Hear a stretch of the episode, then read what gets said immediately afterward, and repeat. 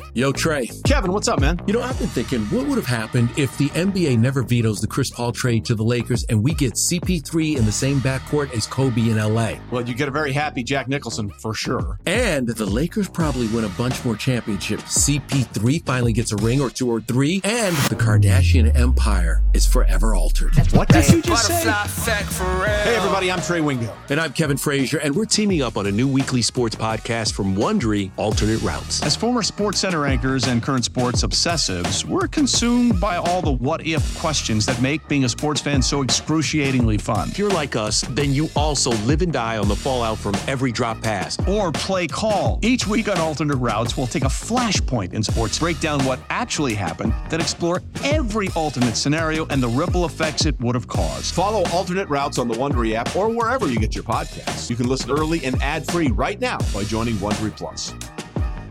Old Man Winter here. If I had it my way, it would stay winter all year long. Short days, wind chill, black ice, and a good polar vortex. Oh, heaven! Wait, is it getting warm in here? Your cold snap is over, Old Man Winter. Spring has arrived. Spring. Spring is here, which means it's the perfect time to get away in the Hyundai you've always wanted. Visit the Hyundai Getaway Sales Event, where you can get great deals on all of our award-winning Hyundai models, like the tech-filled Tucson and Kona, as well as the spacious Palisade. Enjoy wherever you go with the peace of mind that comes with America's best warranty and three years or 36,000 miles of complimentary maintenance. But hurry in, these deals won't last. Add more joy to your journey at the Hyundai Getaway Sales Event. Now get 0% APR or up to 1500 bonus cash on the Hyundai Tucson. Now, during the Hyundai Getaway Sales Event. Offers end soon. Call 562 314 4603 for details. It's the amazing Rico Brogna podcast with your host, Evan Roberts. As we creep a little bit closer to opening day and a little bit closer to some fun fake baseball games, welcome to Rico Brogna. Let's start with Manny Machado. Let's get that crap out of the way because, quite frankly, I don't want to spend that much time talking about guys that aren't going to be on the 2023 New York Mets, but we'll address Manny Machado out of the gate. We'll go through the other news and notes from Met Camp over the last few days. And then we'll actually give a lot of time to the schedule because it is a brand new schedule. Obviously, we have balanced it out a little bit, not as many games inside the division, a weird start to the schedule. You probably haven't taken a deep look at it. We'll take a deeper look at this Met schedule a little bit later on in the pod. But we'll start off with Machado, who pulled a DeGrom Let's face it, he pulled a Jacob DeGrom. He announced in spring training his intentions. He called a shot that he's going to opt out at the end of the season. Not that that's a surprise. I think we all figured with six years, a buck 80 left on his deal, that there was a shot that Manny Machado would opt out. And I remember when the Correa signing fell through, there was that, oh, don't worry, we could always sign Manny kind of feeling. I thought what happened over the last few days with Machado was fascinating from this regard. Manny went to the Padres and said, I'm going to opt out. Let's talk about a new deal now, because if we don't make a deal now, I'm going to have a self imposed deadline. Not opening day, the way Aaron Judge did, but the beginning of spring training. And apparently, the Padres made no offer until the final few days before this made up deadline occurred. And they decided, okay, we'll offer you a five year extension at a buck 20 on top of the six year 180 that was left. So essentially, they were offering Manny Machado an 11 year, three 280, 11 year 280, something in that regard, uh, for him to kind of extend his deal, which I guess when you compare it to what Xander Bogaerts got and compare it to what Correa initially got, and obviously the older contract with Lindor and the more recent contract with Turner, and you obviously see Manny's resume, which is very good, it wasn't an amazing offer. You know, if you think about it, I mean, logic would tell you if Machado has another big season going into free agency, even though he's a little bit older, because he's going to be 31 in the middle of July. So he would go into free agency as a 31 into 32 year old baseball player, but a guy who's, you know, he's elite. Let's face it, he was second in the MVP voting. Uh, he had a couple of other top five finishes. And the best part about Manny Machado is that he plays every day, every single day. 150 games last year, 153 games the year before. He played all 60 in the 60 game season, a buck 56 the year before that, a buck 62 the year before that. He is an Iron Man when you really think about it. So that's a part of the value that Machado has that even though he is 30, 31 years old, 31, 32 in a free agency, you can rely on the fact that he's going to be healthy. Uh, I think the Padre offer shows you that they like him back, but at their price. And considering that Juan Soto for them is a free agent in two years, and considering they just paid Bogaerts and they just paid Yu Darvish with a new extension, I think it's very possible Manny Machado leaves. And what I would say is he's in the mix. He's in that mix of elite level free agents the Mets may target at the end of the year. But the reason I don't want to get too crazy thinking about it is what if Brett Baty makes this team and let's say wins rookie of the year, right? Let's say Brett Baty turns into a star. Doesn't that kind of change the need for Manny Machado? A little bit. Obviously, Baty could always switch positions. So it, I, I find the whole story interesting just because of kind of looking at what the Padres decided not to do and how aggressive they were in trying to keep him. But so much can happen between now and the offseason. I also don't think it's an option that the Padres would trade him. The Padres are a championship contending team.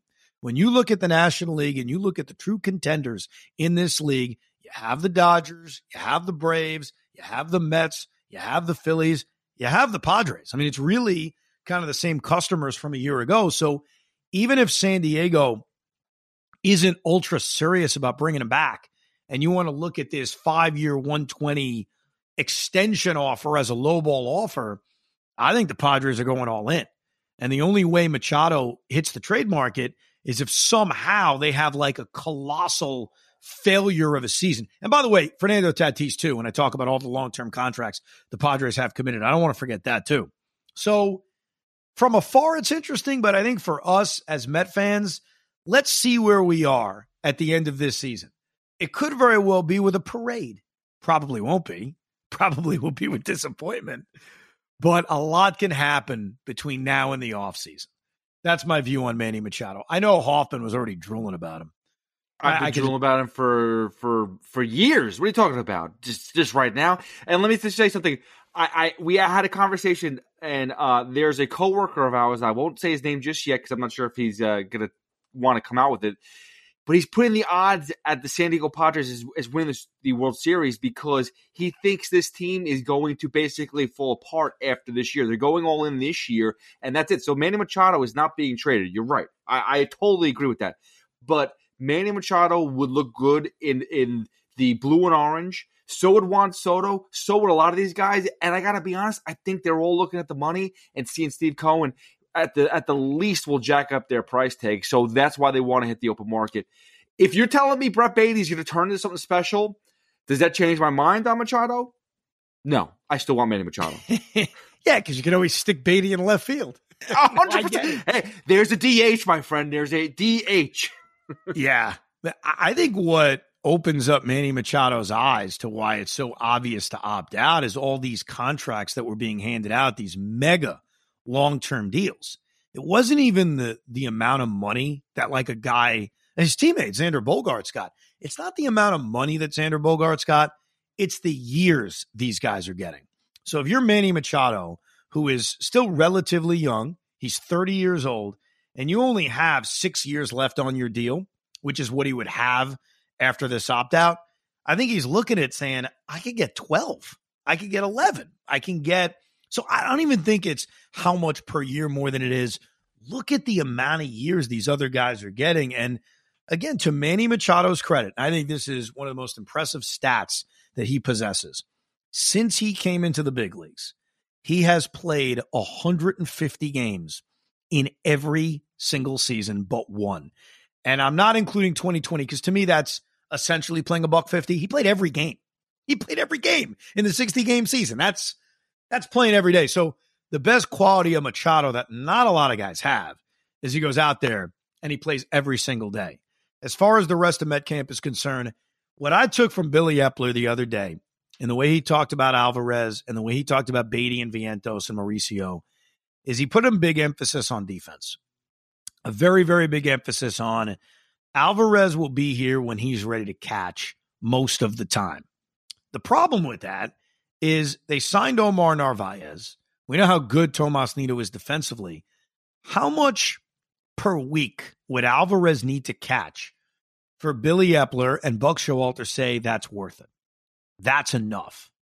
So even if they feel he's ready defensively, they come out of camp really impressed and say, boy, he's made a lot of progress. We think he can catch this veteran staff.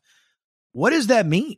And what does the number have to look like? Because they want to continue to develop him as a catcher, which I think we all agree with. We want him to be the long term catcher. And so calling him up and exclusively having him DH is not the greatest option in the world. I'd be the first to admit it. My suggestion during the offseason was he does both. He DHs against lefties, or DHs against righties, I guess, but really against lefties, since they don't have that same alternative at designated hitter. And then you catch him twice a week. Is that going to be enough, though? Like, if they feel he's advanced enough where he can catch at the major league level, what's the amount of games per week that would satisfy them? Tomas Nido, and I love the guy, can be a true backup. Like he doesn't need to catch multiple days a week. We already know what Tomas Nido is. Narvaez is a little bit more intriguing because he can give you a little bit more offensively.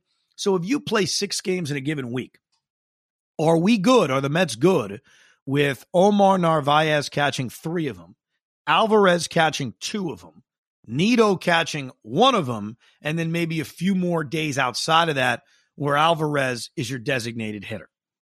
That's the question that I would push Billy Eppler on. I, I totally get and respect that they want to develop this kid as a catcher and they don't want to call him up and never have him catch and, and all that. But what's that number where they'd feel comfortable because they may need his bat? Let's be perfectly honest.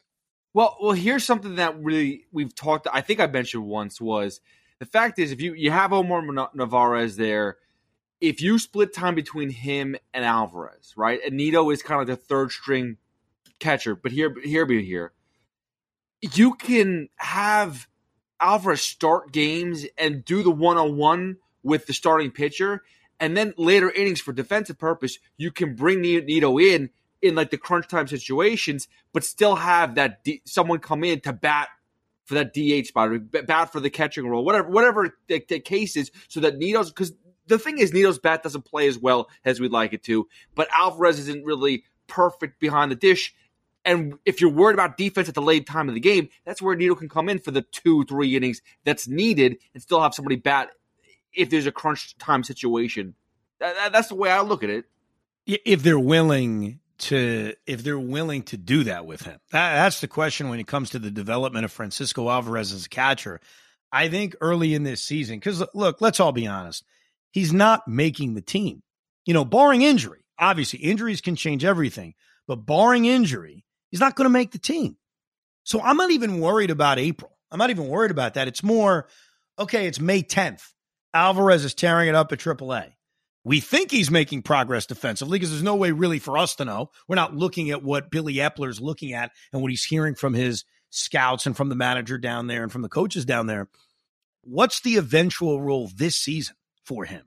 Will they handle him in the way you just described? I, I like the versatility of three catchers, and, and we're going to spend more time on this on the podcast uh, later in the week. We're going to go deeper into the roster construction. I, I, I'm in a losing battle here.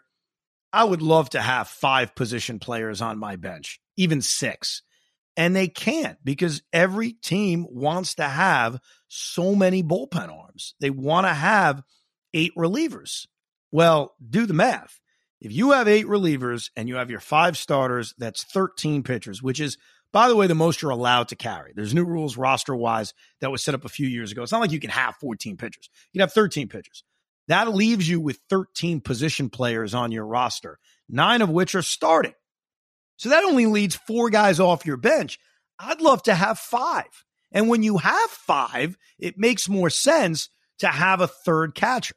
And so I think a part of the issue they're going to run into, and we'll spend more time on this next week, is if the Mets are going to be firm on only having 13 pitchers. That's it. We're not going 12, we're going 13.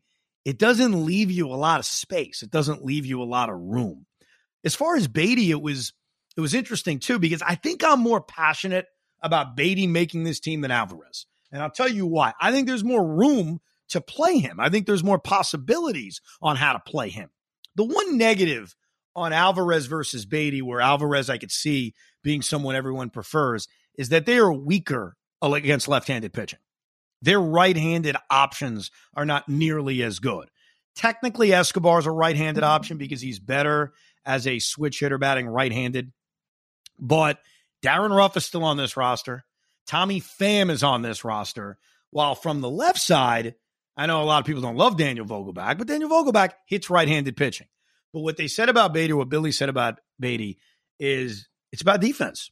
And it's the same thing with Mark Vientos that the key to these guys making this team is that they are going to have to see great progress from them defensively. And, and, again, that's much tougher for all of us sitting back to judge because other than just watching a spring training game and seeing if he makes a play or not, they're looking at a lot of other things, obviously. Uh, so I hope Baty's gotten better defensively. I don't know if he has. I hope he has. Eppler said he's seen improvement with his agility. So that's a good sign. But what I love about Baty, if he can make this team, are a few possibilities. Number one, Eduardo Escobar, while he was great over the final two months of the season, he was a zero for the first half of the year. A zero. I don't know what the Mets are getting out of Eduardo Escobar. So right out of the gate, Baty being the most of the time third baseman gets a lot of at bats against righties. The other option, even if Escobar is playing well, is the idea that Baty can play third, Escobar could play second, and Jeff McNeil could play left field. The other option is Daniel Vogelbach isn't hitting much. Baty could be the DH. So I see like three different scenarios I just laid out, maybe four, where Baty can get consistent at bats early on in this season. But he's going to have to hit in spring training. But clearly, he's going to have to show Billy and Buck that he's improved defensively. Viento's kind of the same thing. Like Eppler, his exact quote was, well, it's not an exact quote. I guess I'm going to paraphrase then. Was you got to play defense to be on this roster. That defense is really, really important. And that was the answer last year why they hated Mark Vientos. That's what it comes down to. And Vientos is either going to play first base and he's going to play third base. Those are his only two avenues to play, where, by the way, the Mets are okay. They've got Alonso at first. Vogelbach could play first base. They've got Escobar at third. They've got Guillorme, who could play third base. So Vientos to me isn't playing positions. His best option is a right-handed DH because Darin Ruf stinks. But clearly, these guys are going to have to show a lot defensively to impress management to allow them to make the team. And right now, I'd say it's not likely. So the one thing I'm going to fight back on, and it's funny because a lot of people uh, criticized Eduardo Escobar, and I tried to defend him last year. But the reality is, is his glove was pretty crappy last year. It really was. it was very, it was it was questionable at best. So yeah, Brett Baty came in and he looked a little raw. No, he didn't make plays look comfortable, but he did the job. So if you're like saying, well, Baty can't make the, the everyday roster because we need to play Escobar because he's got a gold glove, I think that's false narratives. Yeah. Look, and, Luis Guillorme is going to be on this roster. He's one of those roster locks where he may play a lot, especially if he's hot, like we saw last year, but he's so brilliant defensively at third and second that I think you can cover up the these issues. Like if Brett Baty is tearing up spring training, and you're right, like he didn't look great defensively last year. Guillorme is a late inning defensive replacement. So while I understand that defense matters and defense is important, and you want Baty to get better defensively, like you kind of said with Alvarez, you can do the same, but you can cover it up a little bit. It's just, it's going to be frustrating to get to opening day, Pete, and not have any of these young bats on the roster. And we're staring that as a legitimate possibility because one of the points I made during this offseason on why, hey, the Met offense will be better, even though they really haven't done anything to improve it. You know, signing Tommy Pham, great. Omar Narvaez, fantastic. They haven't really made that kind of game changing move, was Baty and Alvarez. Well, those guys can be the difference. Well, we're starting to see here in late February that both guys are going to have an uphill battle to make this team. Okay, fine. If we accept that, they're not going to make the team. When and how are they getting here then? Barring injury, which is the way guys normally get here. But if there is no injury, what's the avenue where we're going to see these guys because they're top major league prospects. And at some point, you got to let them play. So I, I have the first solution. Darin Ruf is going to be terrible April and May, and eventually he's going to find his way cut. So they're gonna. That, that's how the first guy's gonna get called up, no question. Uh, Darin Ruf will eventually say, "See you later," whether he gets traded or whatever the case is. But then here's the thing: is and I, we talked about this with the pitching rotation too. The depth that the pitching rotation has because we don't.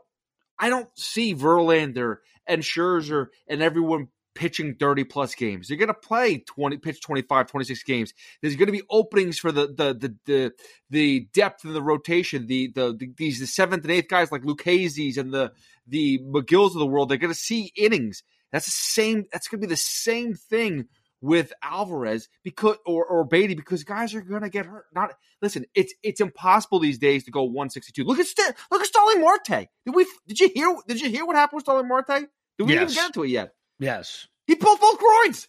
I know. and he played in the playoffs with, I think he described it as 100% pain. Yes. So, no, I look, th- that is probably the answer. It's not the answer we want because nobody wants to to see guys get hurt. But you're right, guys will get hurt, and that's how the opportunity eventually will come about.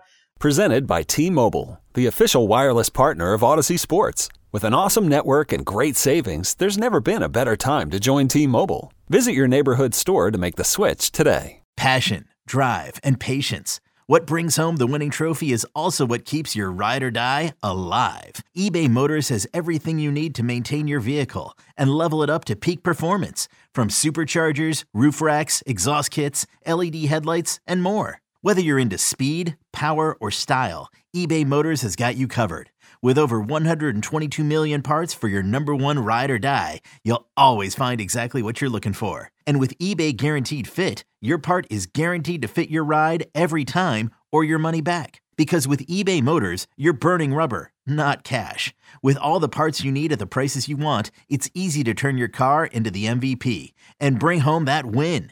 Keep your ride or die alive at ebaymotors.com. Eligible items only, exclusions apply it's just frustrating to think that coming into this season, it is very likely that Baty, Alvarez, Vientos are all in the minor leagues.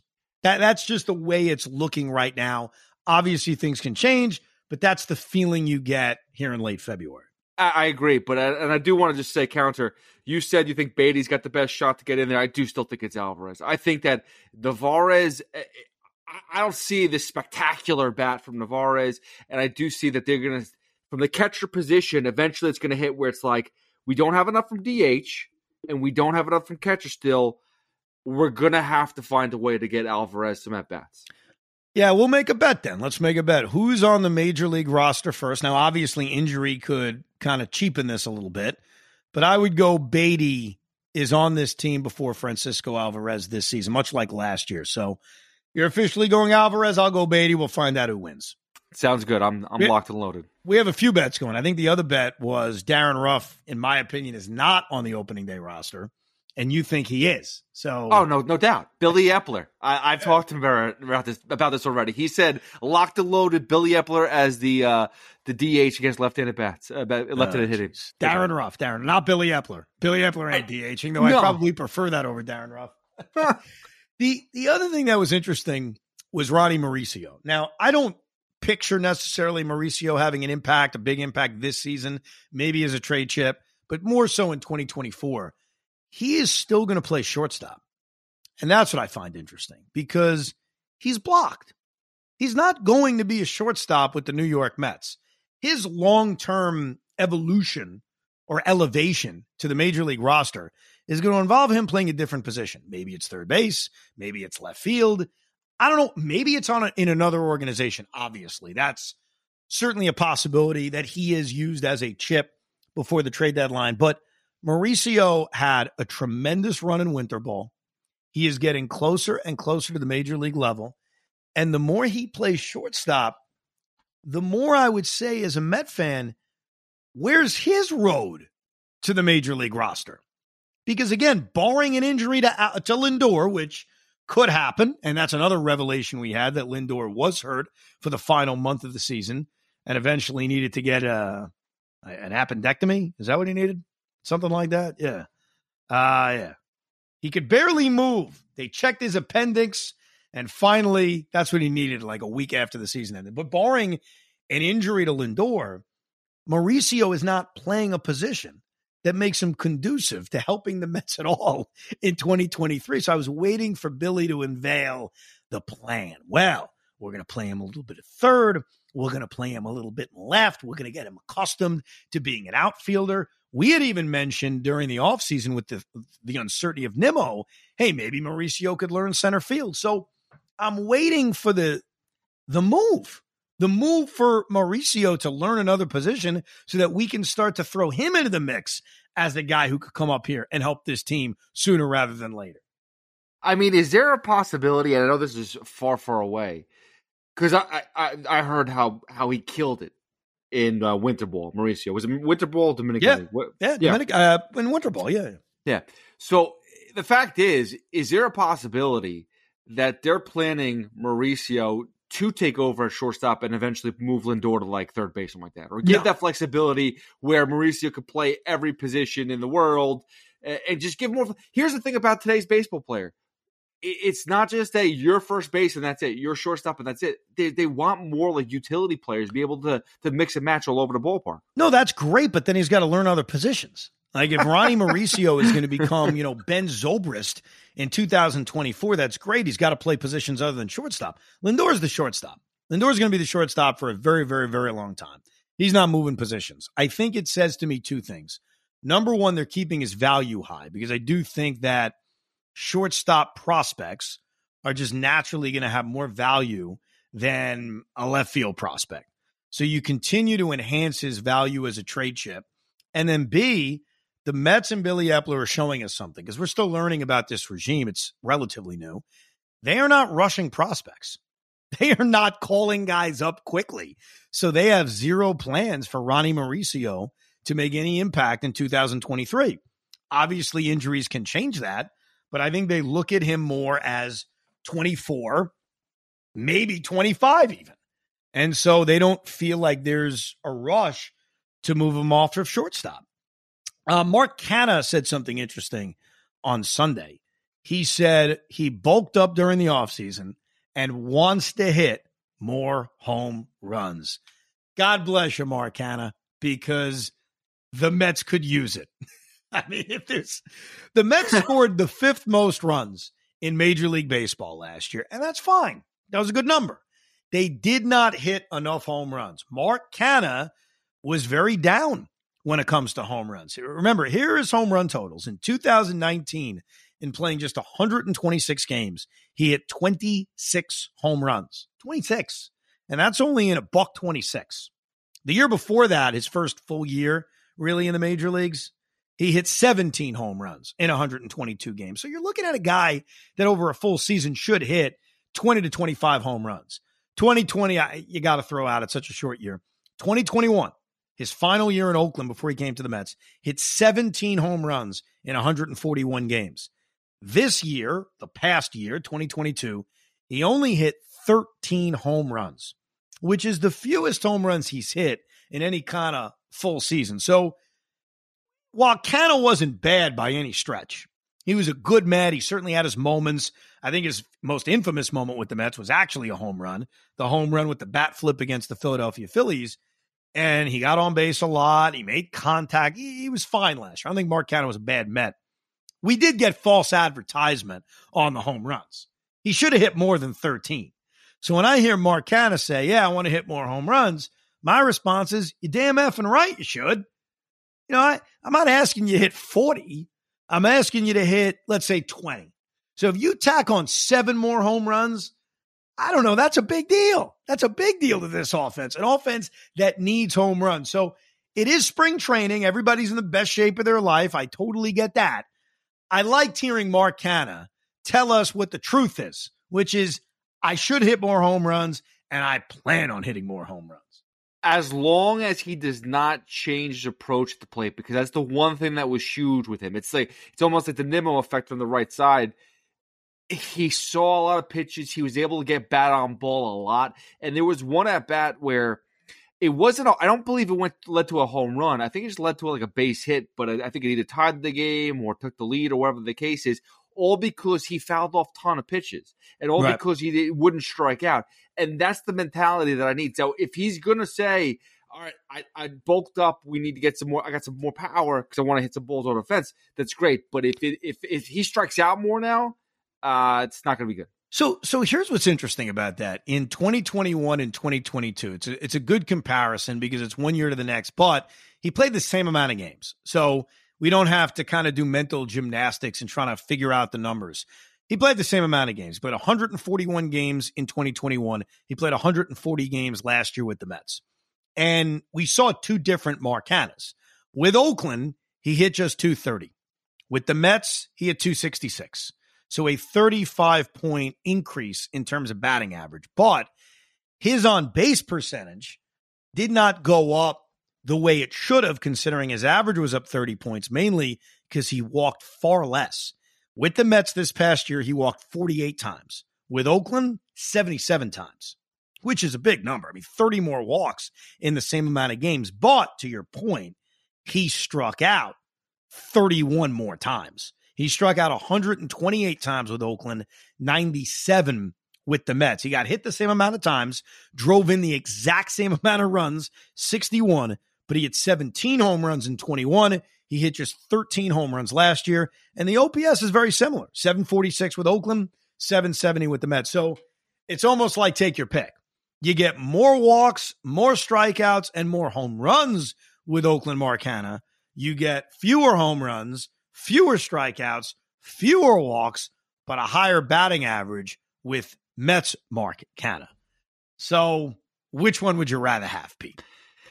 If it's going to lead to game-winning hits, I want the guy that's going to hit make most contact. And that's something that we're going to see a lot now with the with the whole rule change, with the shift not being there. I think a lot of hits are going to scrape through. So I prefer the more contact Mark Canha.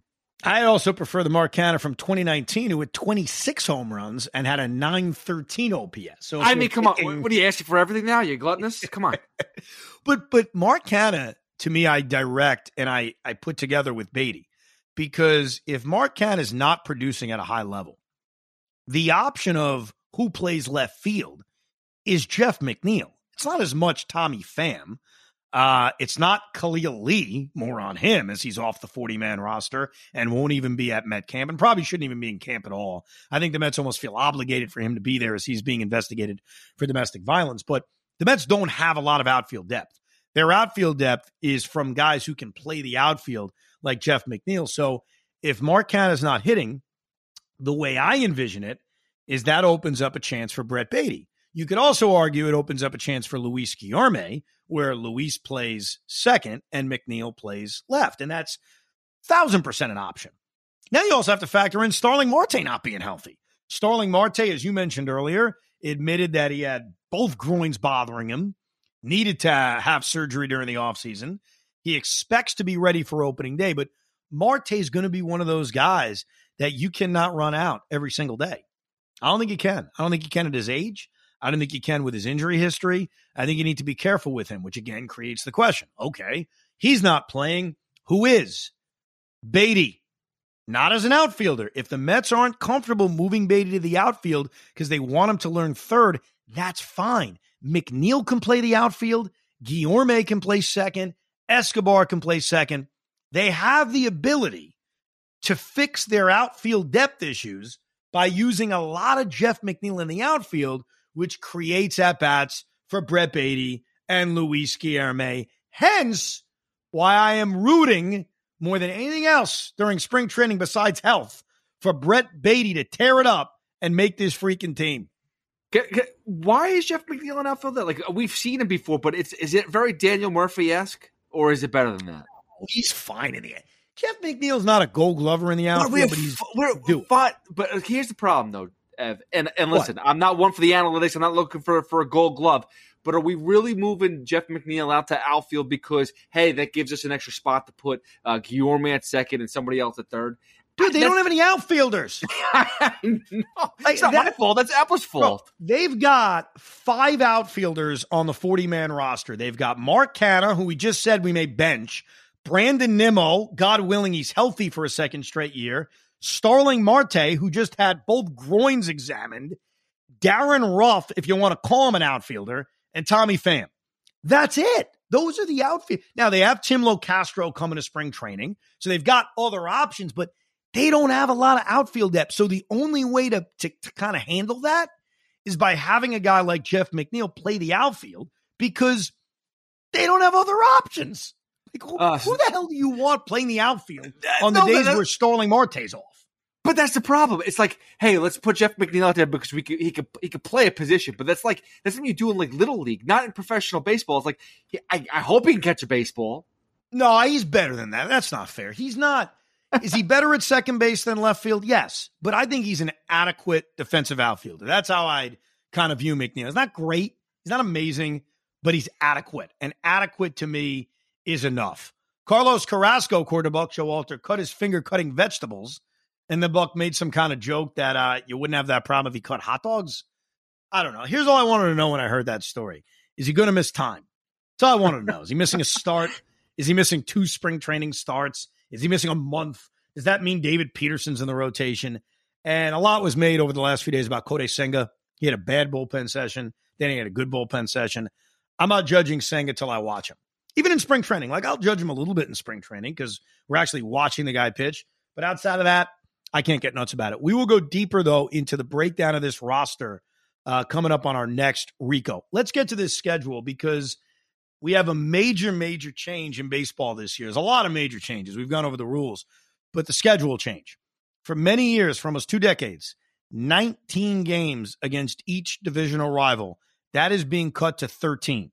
So six fewer games against the Braves, six less games against Philadelphia, against Washington, against Miami. And look, you could you could twist that part of this any way you'd like.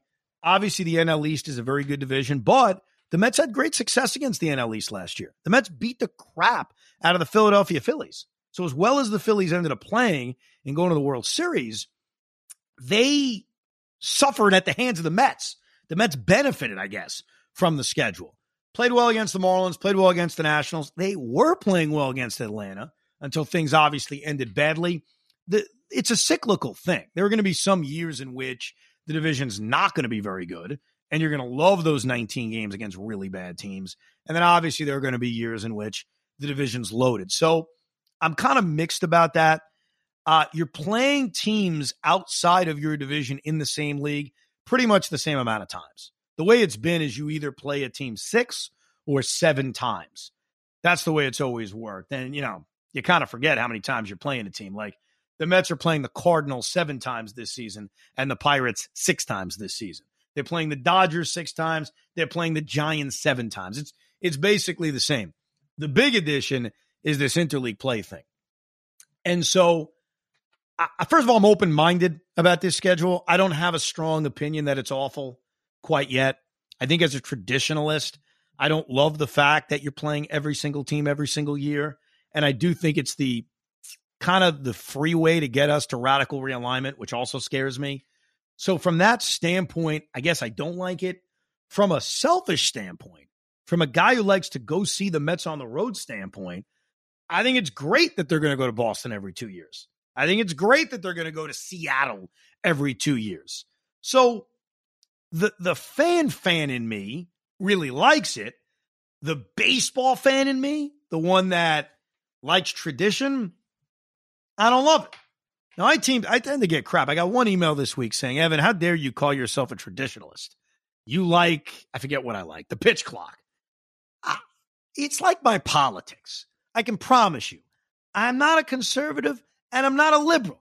But if you hear certain things, you'll say, look at you, you pinky commie, or look at you, you fascist conservative. It's about what issue you hear. So there are certain aspects of baseball that I'm a traditionalist on. And then there are certain aspects of baseball where I think I'm a I'm a forward thinker. It goes back and forth. With this schedule, I don't know. That's where I'm at right now. I'm not sure if I'm going to like it or not.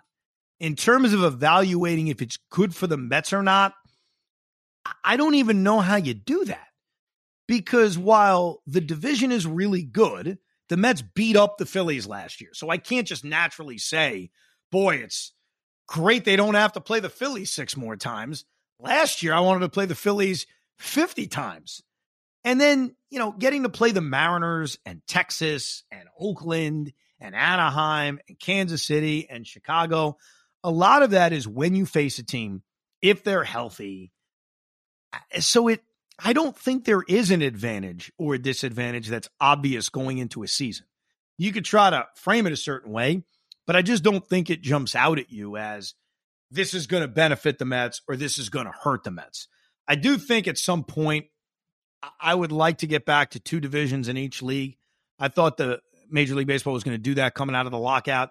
And if that's the case, I do think having that unbalanced schedule would be important. You'd almost have like a separate league in that if there's eight teams in the National League East and you play those seven other teams a bunch of times, you would, in my opinion, determine how many playoff teams are based on there are three teams coming out of the NL East. There are three teams coming out of the NLS call today, as opposed to there could be four from this division, there could be two from that division. But that's for a different podcast at a different time. What's your impression of this schedule? Do you like it? Are you indifferent like I am? Where are you? Hey, it's Kaley Cuoco for Priceline. Ready to go to your happy place for a happy price? Well, why didn't you say so? Just download the Priceline app right now and save up to 60% on hotels. So, whether it's Cousin Kevin's Kazoo concert in Kansas City, go Kevin, or Becky's Bachelorette Bash in Bermuda, you never have to miss a trip ever again. So, download the Priceline app today. Your savings are waiting. Go to your happy place for a happy price. Go to your happy price, Priceline. How do you make a vacation last? How do you hold on to the joy, the clarity, the calm? Easy. You go to Aruba. You'll spend your time relaxing on cool, white, sandy beaches and floating in healing blue water. You'll meet locals brimming with gratitude for an island that redefines what a paradise can be. You won't just feel great, you'll feel relaxed, renewed, and ready for life. That's the Aruba effect. Plan your trip at aruba.com. So, so first of all, here's the thing. We looked at like the Chicago Cubs last year as a team, not a very good team, but somehow they ruined the end of our season as well. So any team can, can show up at any time, like we talked about. I'd like the fact that the Mets can actually test themselves against other teams throughout baseball at any time. I like the Mariners, for example, so I don't mind seeing how the Mets can face them. And maybe it's a potential uh, World Series matchup. You don't you don't know. So I'm I'm so open to it all. But again, it's also the right time right time for it. Is everyone healthy? Are you going up against a Dodgers team or a um, or an Angels team when you completely miss Ohtani and whatever? It's it's like I, I want there's matchups that you want to see. You want to see much. You talk about must see moments, must see matchups like you kind of have to have everyone available. And that's the that's the one thing is just because you play them six or seven times doesn't mean you're going to be able to to see everybody. You're still going to yeah. miss somebody. It, the, uh, looking at this Met schedule, um, the things I don't like, and, and I, I don't mean this from it hurts the Mets or it helps the Mets. I just I don't like it. Is winning the division still matters to a degree? We saw that last year. I would want to make divisional games, a lot of them, in September. I wouldn't want to have you be done with a team before you get to September. And that's the case this year between the New York Mets and the Atlanta Braves. As great as that series was, not for us, but in terms of trauma, it was great that the Mets and the Braves were lined up towards the end of the season. That's not the case this year. Now, the Mets are going to play the Philadelphia Phillies a lot. So if the Mets and Phillies are battling it out, they've got a bunch of games in September slash October. They've got three at Citi Field that closes the season. They got four in Philadelphia right before that. In fact, seven of the last 10 games the Mets play during the regular season is against the Philadelphia Phillies. And they also have a lot of games against the Marlins. So, from that aspect, they got it right in that you're playing two of your divisional teams a lot at the end of the season, but not Atlanta. The last game the Mets play against the Atlanta Braves is August 23rd. Think about that you still have a full month plus of regular season games. and the Mets and the Braves are going to be done with each other. Uh, now, vice versa on this, the Mets don't play the Phillies for the first time until the end of May, until May 30th. So the Mets are going to play two months of baseball and not see the Phillies. Neither is ideal. In a perfect world, you're seeing your division in April and you're seeing your division in September. That, that's how I would view it. And remember, because you're not facing a team 19 times, there aren't three visits to a divisional rival, there are two. So April and September, ideally. Um, that's how I would frame it. More so September than even April. Like the Philly one bothers me less because, you know, okay, you don't see him in April, you don't see him most of May, but with the season on the line, assuming it is, you're going to see a lot of them. Seven of 10 games between the Mets and Phillies. By the way, not good for the Mets considering Bryce Harper is supposed to miss the first half of the year. So you could argue that's not a good thing necessarily for the Mets, but I'm not viewing it in that prism, though I do want to explain it. I just don't like the fact that the Mets and the Braves are done on August 23rd. So the way that breaks down is they play late April uh, at Citi Field. They play in early June in Atlanta. They play in early August at Citi and then late August in Atlanta, and that's it. That's their season with the Braves. With Philadelphia, they play them at Citi Field May 30th to June 1st. They go to Philadelphia late June, and then they don't see him again until the end of the season at Philadelphia late September, home against the Phillies to close out the season September 29th to October 1st. I guess that's the part of the divisional schedule I don't like. Uh, I would want to see those teams late in the year. They open the year with a ton of games against Miami. Seven of the first 10 games of this season are against the Miami Marlins. I do like the fact that the Mets are not going to have to deal with rainouts at the start of the year. Four games in Miami. It may rain, but there's a dome. Three games in Milwaukee. It may snow, but there's a dome. And then when they come home, they'll probably have half the games rained out and snowed out and cold out. But at least when we are ready for baseball, when we finally get it on March 30th, barring a COVID outbreak, which doesn't happen anymore. That's basically gone. the Mets are going to get to play seven straight games to start the season. They also have this interesting test right out of the gate. So they play these seven games on the road against Miami, Milwaukee. They play Miami and then San Diego uh, at home to open up the home year. And then they play their longest road trip of the season their longest road trip of the season is a 10 game trip that goes three in Oakland, three in LA, four in San Francisco, which doesn't make a lot of sense geography wise. You're going from Oakland down to LA, back up to San Francisco. But right out of the gate, right out of the gate, no messing around, you got yourself a 10 game road trip. And that's not going to be easy. The A's, we'll see, but it's early in the season, so you never know. Obviously, we know how dangerous LA is and then four games against the San Francisco Giants. I'm telling you right now, I'm telling you right now, and you can write this down. Get me five and five on that trip, and I'm happy. All right, just get me a a survival 10 game road trip against Oakland, LA, and San Francisco. I'm good. Then we got the Yankee games, which I don't even know why I'm mentioning it. Who cares about the Yankee games? Right? It's interleague play, sure. It's Subway Series. Uh, they're at Citi Field June 13th and 14th. Okay, great. And then they play him two at Yankee Stadium July 25th and 26th. I've said this before, and I'm probably in the minority on this. I'm all right with a Mets Yankees opening day.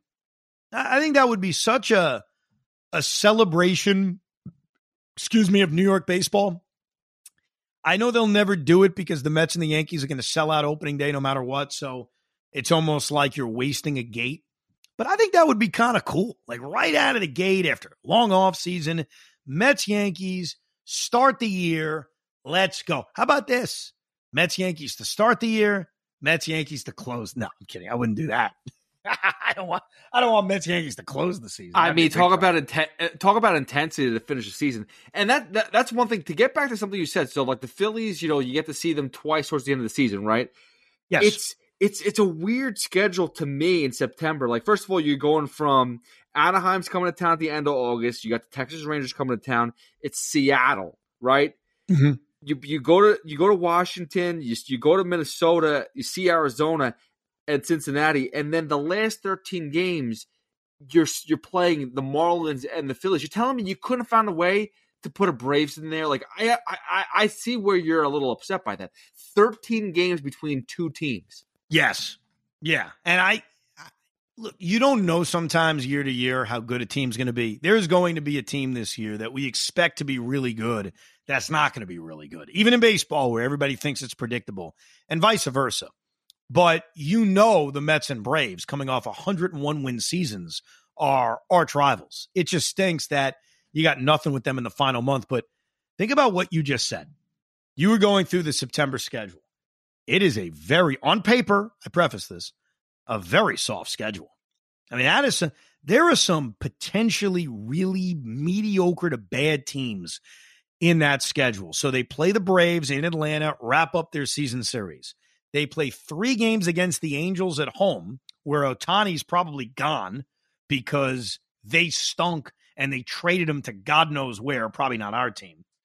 Three games against Texas. We'll see about Texas. Spent a lot of money, lot to prove though.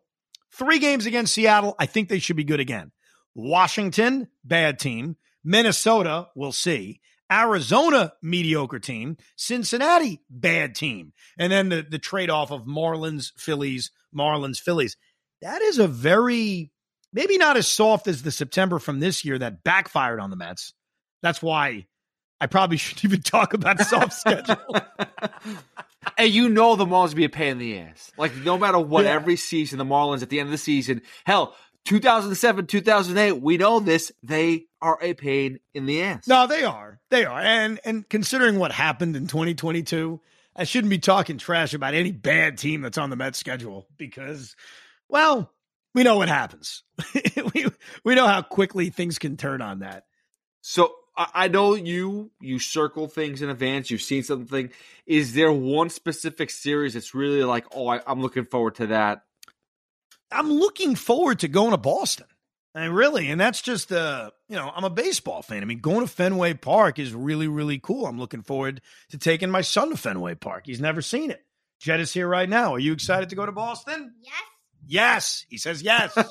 what about Baltimore? Do you want to go to Baltimore? Yeah. I hope so. Well, you're going.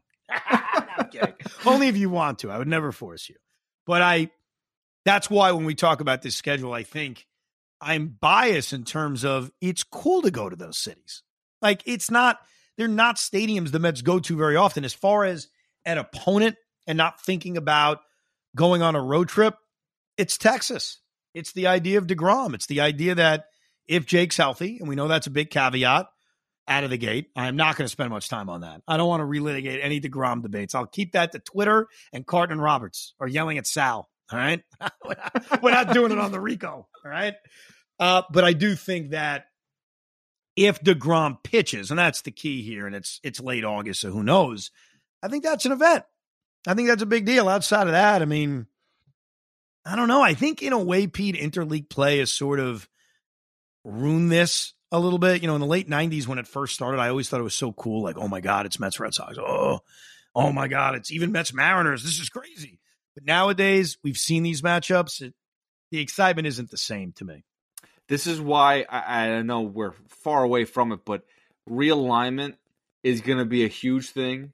Uh, I think expansion. I know that some people are like, why are you going to expand? You can't even sell the places that you're at right now. But I think adding two more teams, making it four in each division, just would make things so much better. And then you could either a kind of still have interleague to be a fun piece where you just see a division like almost like football like NFL you just see you see the AFC this year uh the AFC East this year. Next year you'll see the AFC West. You know what I mean? Like th- that to me splits up the, the the leagues a little bit more and it makes it fun.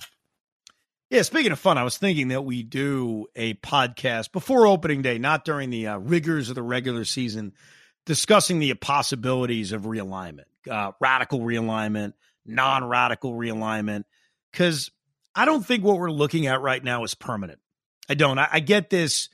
Baseball is going through a transition feel to what we're going to look at over the next few years. I do. I do. I don't think what we're witnessing is long term. I don't call me crazy. I think that I think that the schedule is going to look different. I think the playoff format's going to look different. I think the divisions are going to look different. I'm I'm sort of convinced it's going to be radical.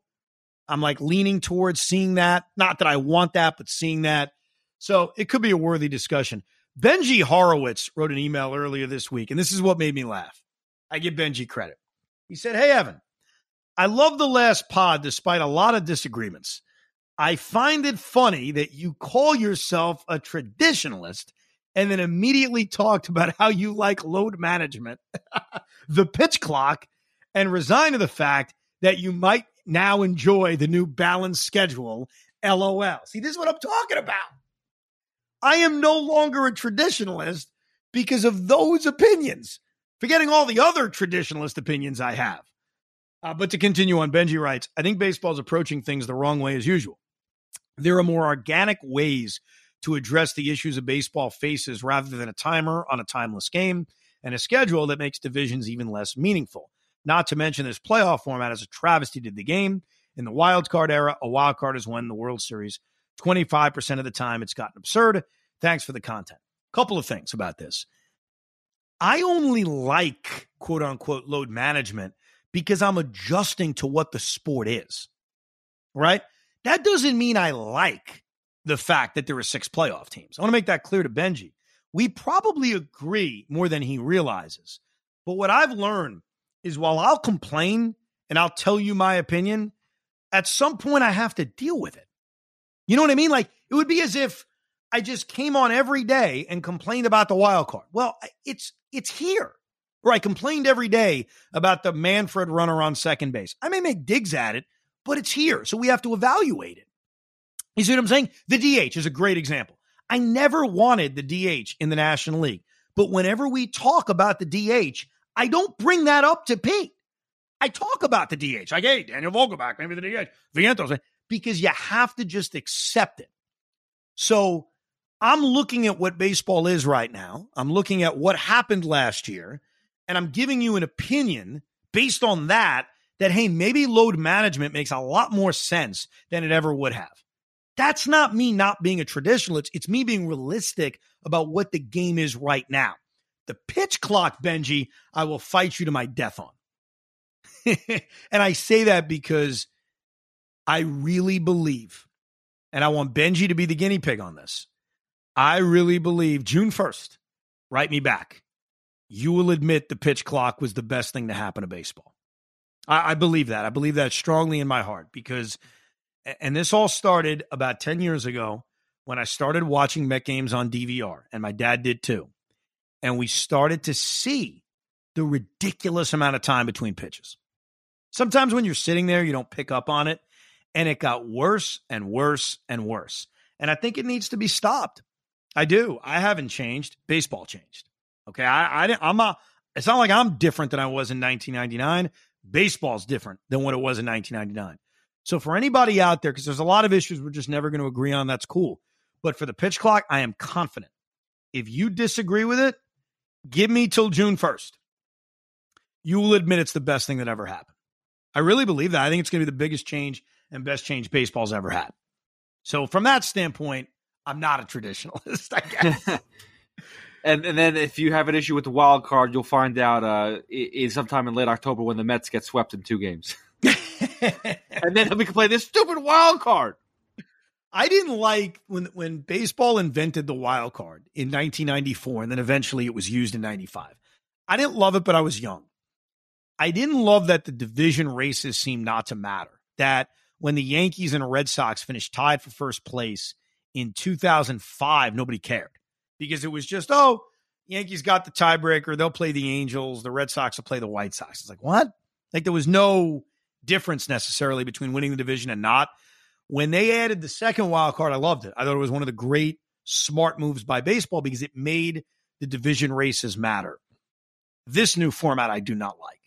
And I made that clear a year ago long before there were any results, long before the Mets got swept in a three game series by San Diego. Trust me, it has nothing to do with it. I do agree with Benji and probably most people listening. I don't like that there are more teams in the postseason. Um, But what I said last year, and I stand by this, is if they were going to add playoff teams and they were going to have six teams in each league, there was a better way to do it. In my opinion, it was two divisions in each league with each divisional winner automatically going to the divisional series as opposed to this NFL like format where two of the divisional winners get that bye and not all of them. Like the Cardinals won the division last year, they didn't get a benefit. So I disagreed with it, but it's here. So we have to talk about it. Uh, when we do the next Rico coming up in a few days, we'll go deeper into this roster and why I think it's going to be so difficult for Baty, Alvarez, Vientos to make this team. And we'll make officially our roster prediction before they play any spring training games. We'll make our 26 man roster predictions. We'll do that coming up on the next Rico. And then before you know it, we're going to have games to react to. Even if they're fake games, it's really going to be us talking about the rules, watching them happen and reacting to it. So we got a lot coming up on the Rico. We appreciate all your emails, the Rico B at gmail.com. Anytime you have a thought, you can obviously tweet at us as well and download Rico Brogna at the Audacy app or wherever you download podcasts, wherever you do that. We appreciate it. Pete's going to be with Tiki and Tierney all week at 10 a.m. Craig is back, me and him, 2 o'clock on the fan. Thank you for listening to Rico Brogna. We hope you enjoyed this episode of the Rico Brogna podcast. It's amazing, isn't it? Make sure you download it now to keep it on you at all times.